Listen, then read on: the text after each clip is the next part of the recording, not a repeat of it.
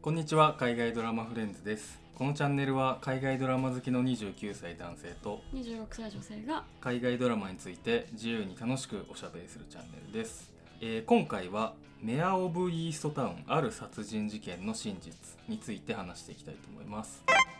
久しぶりですそうですね半年はいかないか半年はいかない34ヶ月ぶりぐらいですかちょっねと仕事がま忙しくあて理由としてはねすいませんあの普通にただ忙しかくなり忙しかったっていうなんかコロナがコロナ始まった後ってちょっとしか仕事が多分皆さん仕事慣れてなくて、うんなんか多分ちょっと時間あったと思うんですあけど去年ねそう去年、うんなんかだんだん今年に入って、世の中が多分いろんなリモートに慣れてきて、うんうん仕事が普通に忙しいっていう確かにすいません去年だけでねあの多分50回ぐらいそ560回ぐらいやってたと思うんですけど、はい今年多分10回ぐらいしかやって ないう逆に去年時間あってすごかったですねいやまああのねスタートダッシュをええ去年は切れてたんですけど、ええまあこれからもちょっと頑張ゆりるまゆするとはいマイペースで続けていきたいと思うんですけどはいでまあ今回久しぶりにねやろうということではいやっぱり見た後ねお互い本当にこれはちょっと、まあ、凄まじいなというか、はいまあとにかくめちゃくちゃ面白かったんで、はいもうすぐやろうってなったはいのが、まあ、今回のあの「メア・オブ・イーストタウン」なんですけど、はいえーまあ、HBO の、えードラマですね。ははいい、で日本では、えっと、今年の8月の27日から、えー、UNEXT で配信中です。で、まあ、1シーズン完結の、えーリミテッドシリーズで、えー全7話ですね。まあ、1話1時間ぐらいなんで、うんまあ、7時間ぐらいはいまあ、ちょっと長い映画ぐらいっていう感じだと思います。はい、で、まあ、非常にあのもうすでに評判になっていてあのまずその今年のねエミー賞、まあ、まだ発表されてないですけど、はい16部門はいでノミネートを果たしていますと、はいえーまあ、最多ノミネートではないんですけど、はいまあ、それに近いぐらい、そうですよね、えーまあ、ノミネートされてて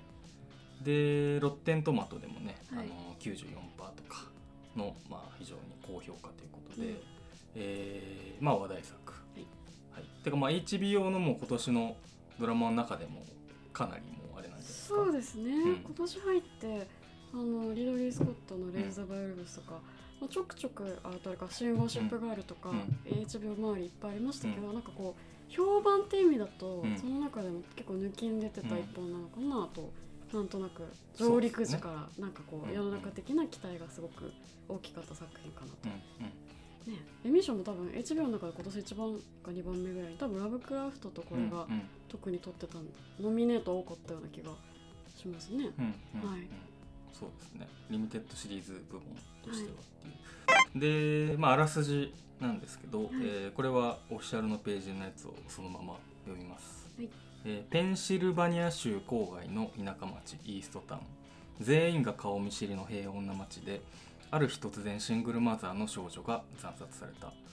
刑事メアシーアンは事件の調査に当たるが誰もが容疑者となり得る状況で捜査は難航父親元恋人親友教師神父少女を取り巻く住民たちの思いを絡み合いやがて事件は思いもよらぬ展開を見せていく犯人は誰なのかなぜ少女は殺害されたのか物語が加速し緊張感が最高潮に達するラスト待ち受ける衝撃の真実とははいという物語でまあタイトルがもうね殺人ある殺人事件の真実で副題がまあ入ってる通りクライムサスペンスというか、はいあのまあ殺人事件を、えーまあ、追っていくというのが、はまあ、基本的なストーリーなんですけど、はい、制作人が、えー監督がクレイグ・ゾベルさんという人で、えーこの人は「ザ・ハント」の監督の人ですね。いや面白かったですもんね、ザ・ハントも。ザ・ハント去年すごい話題になってて、はいすごかうんうんうんまああのー人狩りというか、はいあの金持ちが人を狩るゲームをやってまあはい楽しんでるみたいな、はでいその裏にはみたいなやつでしたけど、あのまあいろんなね媒体で紹介されてて、うんあれも面白かったですよね。で脚本がブラッド・イングルスビーさんって人で、はいえーこの人は、えーファーナス決別の朝」とか「うんラン・オールナイトはいはいはい」結はい。構あんま終わらないと。はい」。二人ともだから映画をねそうですよ、やなっんてかる映人画っのていう人こですとよね。ですよへね。ーまあすごいねもう、はいなんだろう映画映画っぽいっていうのが今ほん褒め言葉なのか分かんないわけどかんないですけど、うん、映画クオリティっていうかね、確かにうんもう映画とドラマのうんなんかいわゆるうん、なんか違いがないタイプの作品というかなんかそうこそうう映画級ドラマ級というかなんかそう、ねすごいですねキャストがね非常に豪華そうすごそすうちょっとすごすぎうるぐらいすごいですね、んまあ、キャストこそ本当ね、まあ、うん映画で活躍してる人がはいいっぱい出てるって感じで、うんあのだからすごいーですね、まあ、主演はね言わずと知れたケイト・ウィンスレット、タイタニックまあ、大オスカー女優です大オスカー女 優まあガチもんすごいすぎますあねーすごいですねそうだね、はいであとはエヴァン・ピーターズとか、うんあのまあ、X メンのクイックシルバーのエク人シル個人的にはねあのアメリカン・アニマルズっていうバーはいはいはい数年前になったドラマはいはいあの役とかすごい好きだっあたれんもですすごけい良かどったですねなんかいつもこう若者っていうかそう割とこうチャラそうな役が多いんですけど髪が長くてねそうそうそう、はい今回そうなんか単発なの初めて見たかもしれないっていうぐらいねそうですよねそうそうなんかあのスッとしたそうそうあのスーツというかジそうそうそうャケット着てる感じとかちょっと、ね、しっかり大新し人いな感じですね感じで、まあ、若手ではあるけど、はい大人なキャラとして出てますね、新鮮でした、ははいあとは、えーアンガリー・ライスさんい、この人はすごい若い女性なんですけど、はいあのまあ、スパイダーマンうのん新しいシリーズの、はいえっとまあ、主人公の同級生の役で、あのトム・ホランドの、ね、親友のはいネットとはいはいはい付はいき合はいうことになる、あの女の子、ファーフロムホームのそ方うそですうねそうはいはいはいはいで最新の方にも出てるみたいあな、もうレギュラーなんですね、うんえー、で今回ちょっとねまたイメージの違うそう単発で借り上げてて、結構ねスパイダーマンの方は割とこう能天気な、生徒会長系のなんかこう、なんか真面目な、うんというかあの髪も普通に長あくて、そうだねうなんかブロンドの真面目な、真面目って言うとちょっと変ですけど、なんかそういう女の子みたいな勝ち気な女の子みたいなうんうん感じでしたけど、こっちはもう超おしゃれで借り上げでそう単だね発で、なんかもう本当バンドとかやってて自うんうん分のこう好きなものを貫いてますみたいな役で、なんか個人的にはねやっぱこっちの方があの、うん素敵だなって思っちゃいましたけど、はい、かっこいい感じかっこよかったですね。あの髪切るとさブリー・ラーソンにすごい似似ててるま気がしんだた確かにあのこのパツッとした感じがそうあのアベンジャーズの最後の時の髪切ったブリーダーと似てましたね、そうそうそうそう、はいあれにしか見えなくて、確かに、はい、とかあとはガイ・ピアス、これも大,、大俳優ですね、うん大御所ですねまあ、ガイ・ピアスは結局まあ何だったんだそう 確かになんかいわゆるこうん、うちょっと前の映画でいうヒロイン役というか、そのあー主人はいはいは公を助けるためだけにいる女性の役というかなんかこうねまあもちろんメインキャラではあるんだけど、はこう一番の中心にはあんま関わってそこのない本当っていうかねに、あのうんメインのストーリーラインに関わってこなかったですねでもなんか存在感はやった存在感やたら強かったですねまあ、確かにだからここにガイ・ピアスをキャスティングするっていうなんかすごい意味のあるはいことなんじゃないかっていうね、うん気がしましたはいあと個人的におっと思ったのがね、あのソシー・ベーコンさんっていう人はいがど出てんなるんで人ですすけかど、あのすえっと、この人はあれだね、あのケイト・ウィンスレットの、はいえー息子のはい元妻、元妻つかまあ妻はいで、はいはいまあ、親権をねちょっと争ってるはいんですけど、ケイト・ウまィンスレットたちと魔王孫ののね、これはねあの13の理由のスカイ 髪がちょっと青かった、演じてたスカイ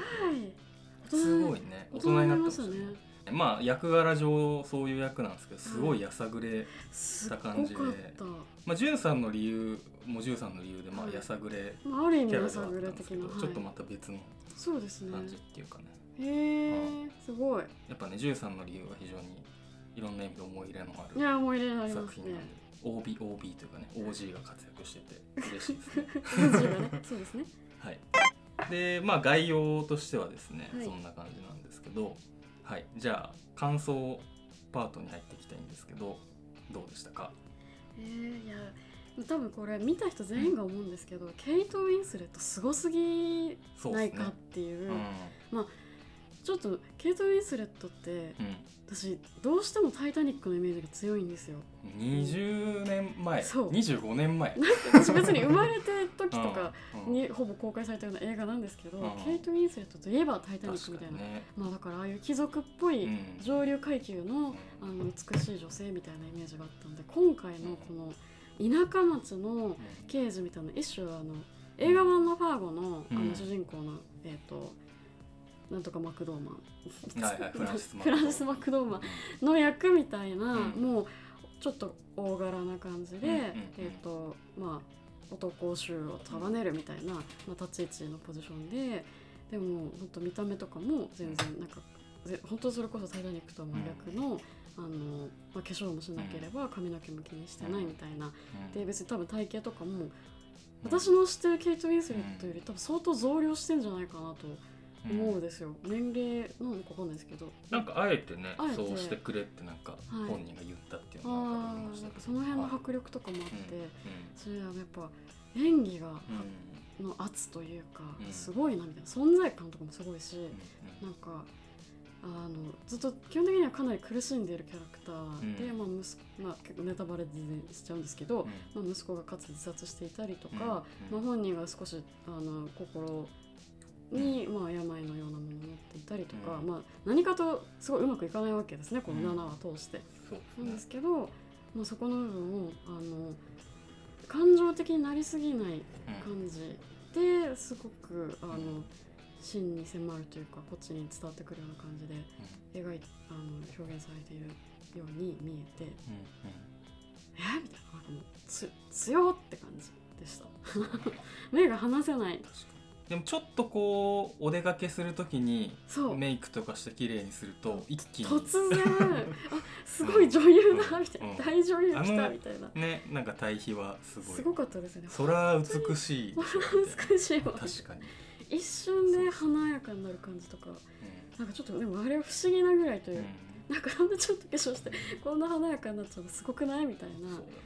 ていうでも本当にケイト・ウィンスレット全員あの役者さん素晴らしかったと思うんですけど特うんにまあすごかったなと確かに面白かったのがさなんか普段メイクしないじゃんはいでデートの時に久々に多分メイクするっていはういはい時はいにさ、口紅をこう探すんだけど、はいなんか腐そっうてんの腐ってるんですよね私あんな口紅見たことないんだけどと思 って口紅って腐るん だ腐るんだって話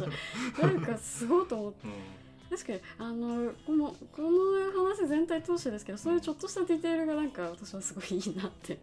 そうだ思いましたねかあうの、おばあちゃん、んうんえっと、うんうんジェーンスマートジェーン・スマートが、あのちょくちょく、うんあの暇になると、んあのあのあパ iPad、うんであの携帯ゲームみたいなのずっとやってたりとか なんかすごい、うんそういうの分かるみたいうんうんな瞬間、なんかこう日々生きててなんかいややっちゃうわみたいなのが盛り込まれてるのも確こかのに作品のこの。なんか話自体は全然別に何もうん共通点ないんですけど、なんか物語として身近に感じられるうん一個要素なのかなと思って すごいあうんのアプリゲーやっちゃう感じ超わかる何のゲームなんだろうねああれれねなんでしょうねなんかすげえでも何かが早く動いてる何かなんかつむつむみたいな感じですかうら、んなんかこう消していくみたい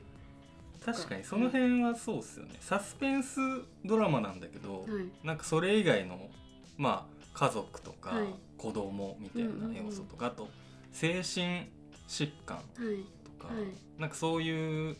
いろんな要素があって、いでまあ言っちゃうとこう人間ドラマみたいなのうがんしっかり描かれてるってことなんだと思うんですけど、そうですねでなっんかこれが例えば2時間の映画だったら、はい、サスペンスドラマで、はいもう今言ったような要素はあんまり描かれずに、はいも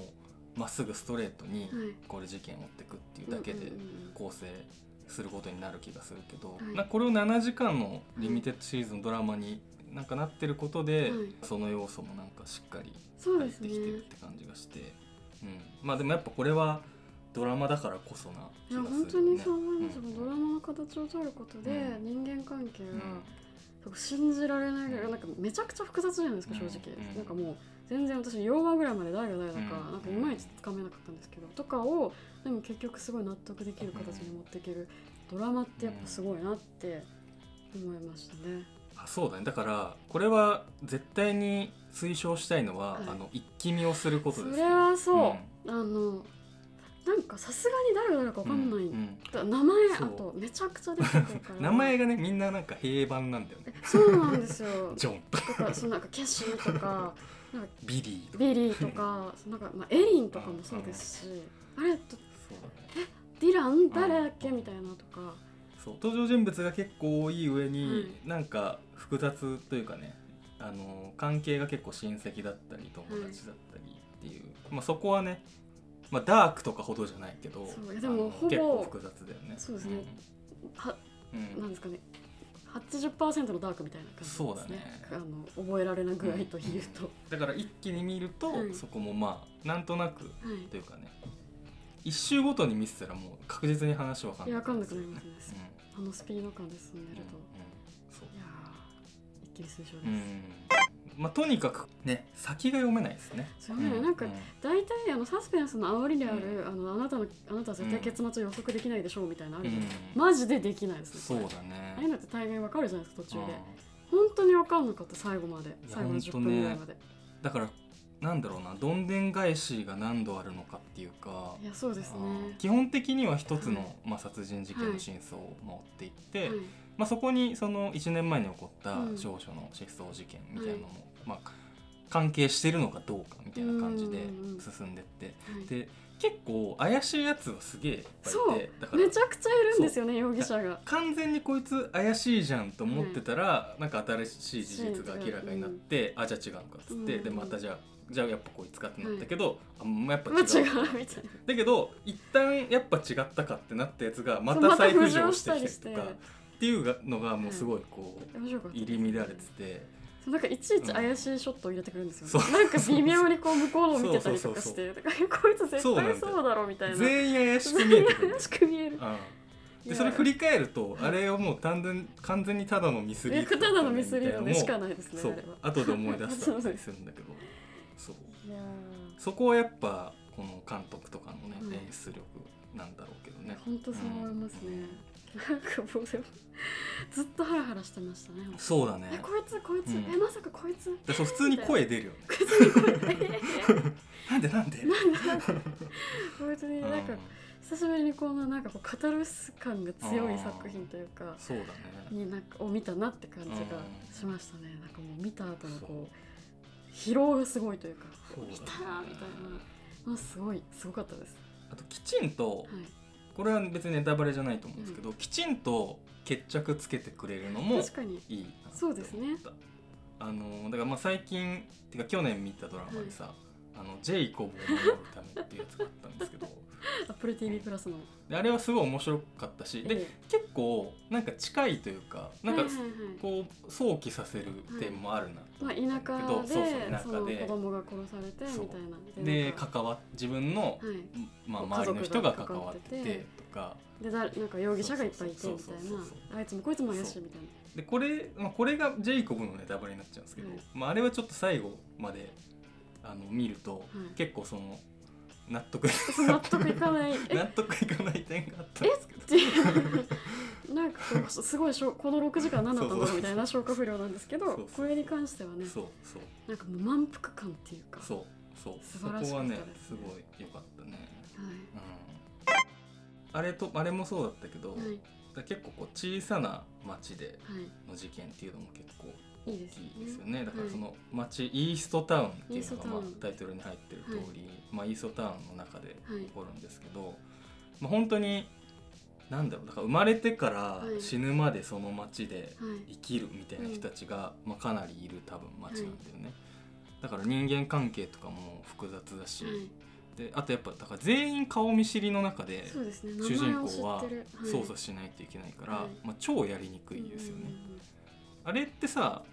正直普通ここまで自分の関係者が、いあの事件に関わってたらさ都会の警察とかだったら多分いや外さ捜れ査てからます外さねれてんじゃねって思うよ だからね。完全に不適格ですよねだってちょと絶対さしあの支援というかうんその自分の感情が入らないわけないじゃん、てかそそのこまで。容疑者もしくはその被害者が自分の血縁なりうん親戚の場合って大体外されるっていうそう聞だくよじねゃないですか。いやもうみんな家族だし友達だからちょっとどうなのってぐらいすごかったですね。なんそうだよかねアメリカのやつ見てるとやっぱこの田舎の全員お友達全員知り合いってすごいやっぱいっぱいいますそうだよね。ストねレンジャーシングスとかはまさにそうでしたけど。あだからストレンジャーシングスのあの最初の方のなんか閉塞感とかもはい確かに感じるかもあまあ現代って意味では多少その閉塞感みたいなのが薄れてるのかもしれないですけどなんかでもこれその田舎町を描いてる作品の割には、まああと全体的にこう住んでる人たちも低所得うんうんで、まあ白人のういんわゆる労働者階級みたいな人たちの、しゅまあ、住住む場所っていう割には、うんなんかこう最近なんか例えばあの何でしたっけヒルビリー・エレジーとか、はいまあ、あったじゃないですかやっぱそのアメリカの白人の人たちの,、まあ、あの地方に住んでいる低所得者たちの悲哀みたいなものをすごく、まあ、あとじ現実みたいなのってよく見ると思うんですあけれどは超リアリティ寄りだったねそうですよねなんか今回の作品って場所的には多分そういう、まあ、そこまで言わずとも、うんうんまあ、ある意味そんなこうじゃあニューヨークではないわけじゃないですかなんですけど、まあ、この田舎町っていう部分をすごいフラットに描いているような気がうんはいして、まあ、いるいないはその人たちの判断で、うんまあ、別にその町がいい悪いっていうところがそこまで出てこないのが結構なんか見てて不思議なてかなんか新しいなとちょっと思ったというか。なんかまあ確かにあのさ、はいあの主人公のさはい娘とかもさ、はいまあ、最終的にそういう道に行く感じになりつつもさ、はいなんか別にこの閉塞感のある街から今すぐ出たいそうそうそうそうみたいな感じじゃなかったじゃないっていうなんか、こんな街出てってやるみたいな、この街がクソなんだみたいな人ってあんまりいなかったなっていうのが、まあ、ある意味わかんないですアメリカでそういう低所得者でその田舎に住んでいることが果たして本当に恵まれないことなのかみたいな感覚なんですかねわかんないですけど、うんある意味そのなんかその保守的であること、多分なんとなく別に町の人たちもそうですし、んケイト・ウィンスレット自身もうんなんかすごいリベラルな感じではないような気がうんうんするですよ。まあペンシルバニアなんてはいもろラストベルトだもんそね、うだからって思うとなんかそこでなんかあの土地柄みたいなことにこうひある一種批判的な感じのものが出てこないのうんちょっと面白いなというかうんああなるほどねもうちょっとと思ったっていう確かにのはそこの別に視点は特になかったねそうだな確かと思ってしかも別に目はあの街で幸せというかまあに一つ出口を見つけるわけ街の中で、っていうか下手したら家の中で自分のじあの向き合ってた過去からこう、うん抜け出すっていう描写が家の中で起起きるんっていうのが結構面白いなというまあ確かにね、あの神父のくだりとかもね、はい結構まあまいろいろまあこの町で頑張ってくんだ食っみていたういなオチはいに結構なってった部分はあった気がするね。ちょっと面白いなってはいはい確か私思ったですよ、に。うん、はいこっからちょっと完全ネタバレではいなんかいろいろ話していきますか。ネタバレありで、うん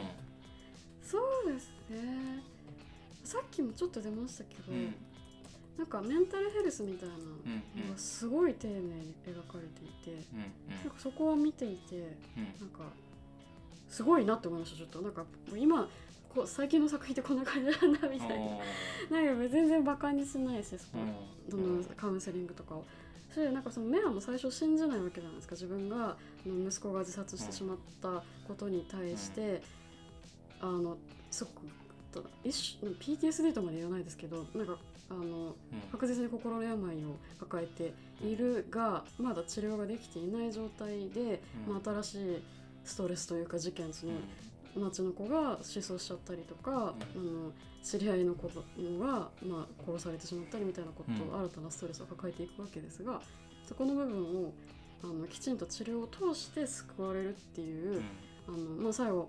自分のお家の、まあ、屋根裏部屋で息子は自殺していたんですが、その屋根裏部屋に自ら、えっと、カウンセリングを通して、えっと、向かいえ自分でこう登っていくっていうのが。あのまあ、いろんな自分の中でその事件を解決していって少し向き合う勇気が出たっていうのはもちろんあると思うんですけけど、割とその直接的に言うことしてカウンセリングっていうのがあったのかなと思って、なんかその全然あのこのサスペンス的なストーリーラインとは別の軸でそこはすごく面白いかなって。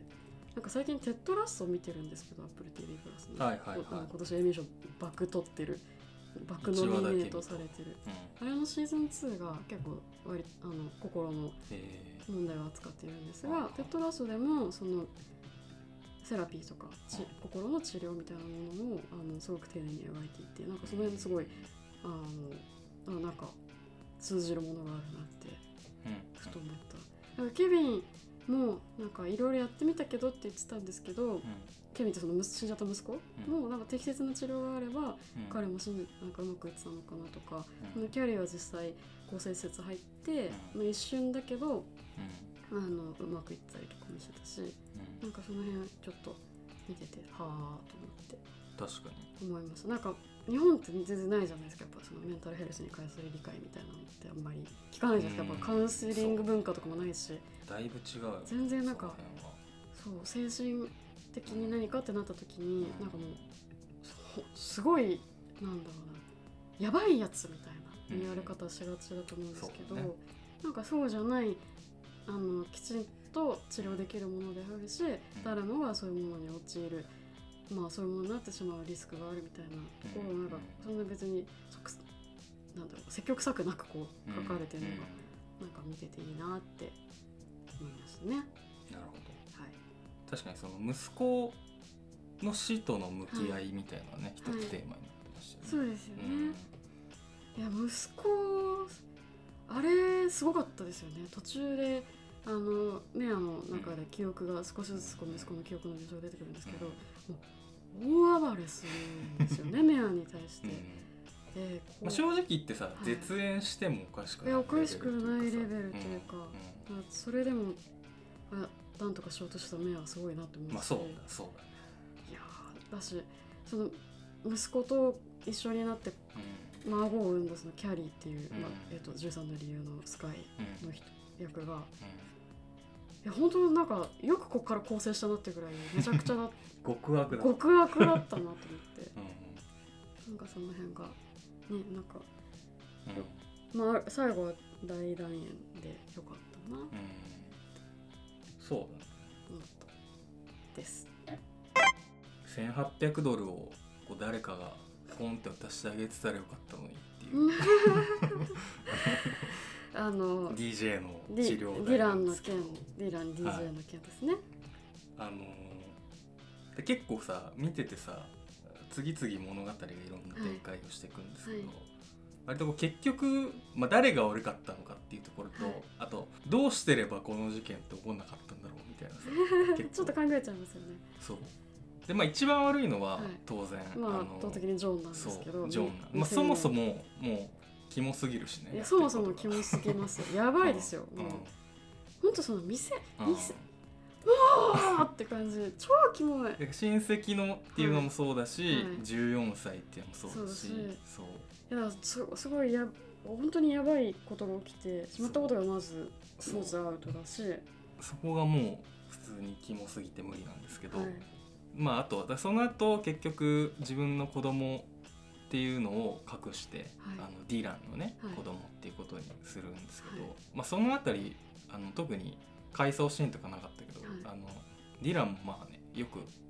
納得したなっいてや納気がす得るしたなって気がしますね まあいくらちょっとデートしてたとはいえうまいこと説得したのかなそうつまりそういう意味でディランはね結構まあかなり頭が悪そうな感じでいやそうでしたねディランは確かにこの中で珍しく結構完全悪じゃないですけど、うんなんか本当に悪いやつうでしたねーんそうねなんかまあ一瞬そのまあ DJ に対する考え方とかでちょっとこうありましたけど基本なんでそんなに優しくなれないの、まあねっていうぐらいそうだねディランとその彼女ね彼女いやあいつもすごかったですうーねん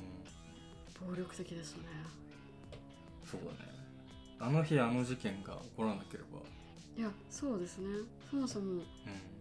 彼女があんな風に殴ったりしなければとかね、思っちゃいますよあの1800ドルのさ治療代をさ用意するのもやっぱこう大変なぐらいやっぱみんなお金がないのかなとかさ、はいあと医療費の高さととかさかそうですねまあ医療費の高さありそうですね、確かにでもディランの親が出せよって思いえますそうなんですよだって見てたらディランの親ってめちゃくちゃまともだったじゃないですかうんそうそうそうでそなうそなうんかそこにディランそうが相談できなかったのは一体何なんだろうとかそうだねちょっと思っちゃいますねあれもだからディランの幼さなんだよね幼さなんですよね年齢ゆえのさ、はい親は頼むねうみたいなんみさたいないやでディランの責任は結構でかいんじゃないですーか、ううんそれはそうですね、ちょっと思っちゃいますねまあ、でもまさかの展開でしたね最後は、ねうびっくりしましたねんまさか、ライアうンんうん私なんかライアンって最初出てきた時、うんもうライアン誰だっけみたいなまあ確かにライアンまあ出てくるけどそうピンポイントだもんね結でなんか確かに全然物語に絡んでこない割にはちょくちょくカメラの中に映ってるんですよ、構で確かにライアンこそなんか意味深な確かに目線とかは いはいはいがちょくちょく入ってくる、不要うんうなカットインが多かったかもしれない、今思うと。んでそれが全部こいつがちゃんだっていうんううんのもありますね。そうだねいやーびっくり。うんまあやっぱだからこう家族っていうのはかなり大きなテーそうマですなねのか。なあのベタっとしてはいないですけど、うなんかか一人一人割と独立した人間として扱われんてはいたんですけど、やっぱ家族愛みたいうんなのはすごくそう強かったですね。そこがねだからでもなんか家族血縁血縁こそみたいなでも話でも多分ないんだよねそうですね。なんかあんまその血筋の話は出てこなかったですよね。必ずしも家族生まれ持っての家族が別になんだろうにこだわらないっていうかさ、はいはこうそこにとらわれはい。すぎるのはどうなのかうんうんっていうのさ、向きもあったりするじゃないそうでですかすね。でそこにそこで言うとだからなんだろう別にそこに関して必ずしも別に家族を大事にせよって別に話でもないもんね多分そうですね。うんうん大事にせよって感じではないですでよはねない。よね別にねううんん、こういう家族のあり方もいいんですよっていうぐらいの、そうだねあの割とすごくいろんなタイうんうんプ家族に対して肯定的な話だったのかなっていう、まあ、結局それこそしあの今回殺人事件の被害者になってしまったエリンうんエリン家も、うまあ、ケニーっていう、まあ、ノンダブルの親父がいてでおお母さんは白血病で死んじゃっててみたいな割とかなり厳しい家庭環境にいたけど、でかといってこれもなんか不思議だなと思ったんですけど、んうんうんまあ、ケニーはまあしかるべき、うん自分がしたことの罪に対して、まあ、しかるべきあのこ償いをすること形になると思うんですけどなんかそれ以上の無意味な球団みたいなものがないようなうんあなんか気はちょっとしたーうんうんうんです。それはそのこのコミュニティが全員つながってるからうんあの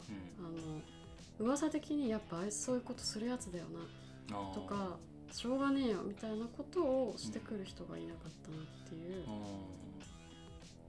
思った思いましたなんか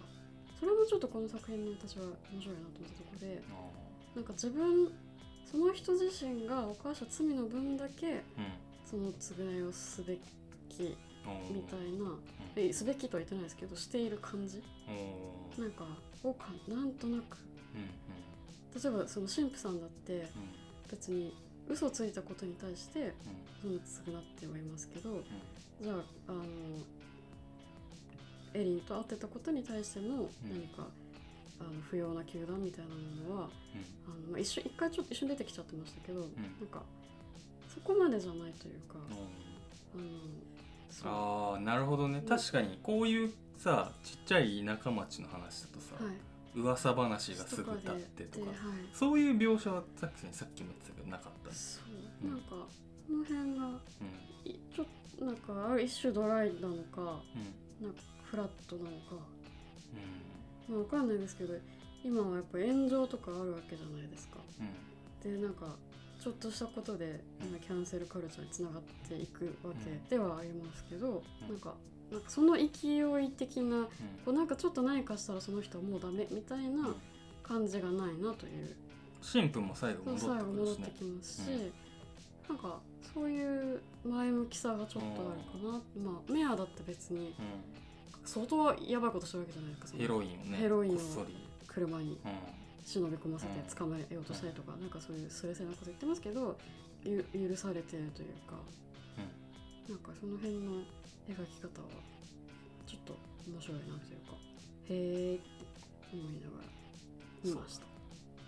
ロリーが最後エリンのエリンのっていうかね JD を引き取ることに DJ であは DJ を引き取ることになるんですけどいなんかあれはどういうメッセージなんだろうねどうなんでしょうねまあでも正直結構そのジョンが最後にさ言ってたことはすげえ都合いいことではあいるやそうですねだし、ん別にあのロリーうんが DJ を引き取うるん言われは何もないと思うんですけど、それでうもんあれは責任感なんですかね、うん自分の家族が引き起こした、うん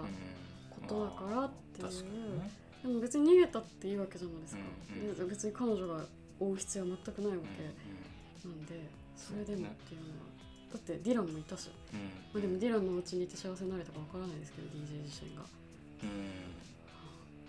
まあ、子供が結構だから親の事情で振り回されるみたいなのがなんか多かったよね、そうですシーンねとしてまあいろいろねそういう深いメッセージが込められてるドラマだと思いますけど第7話のタイトルは「祈り」でしたね、ああ祈りうんなるほどねあなるほどね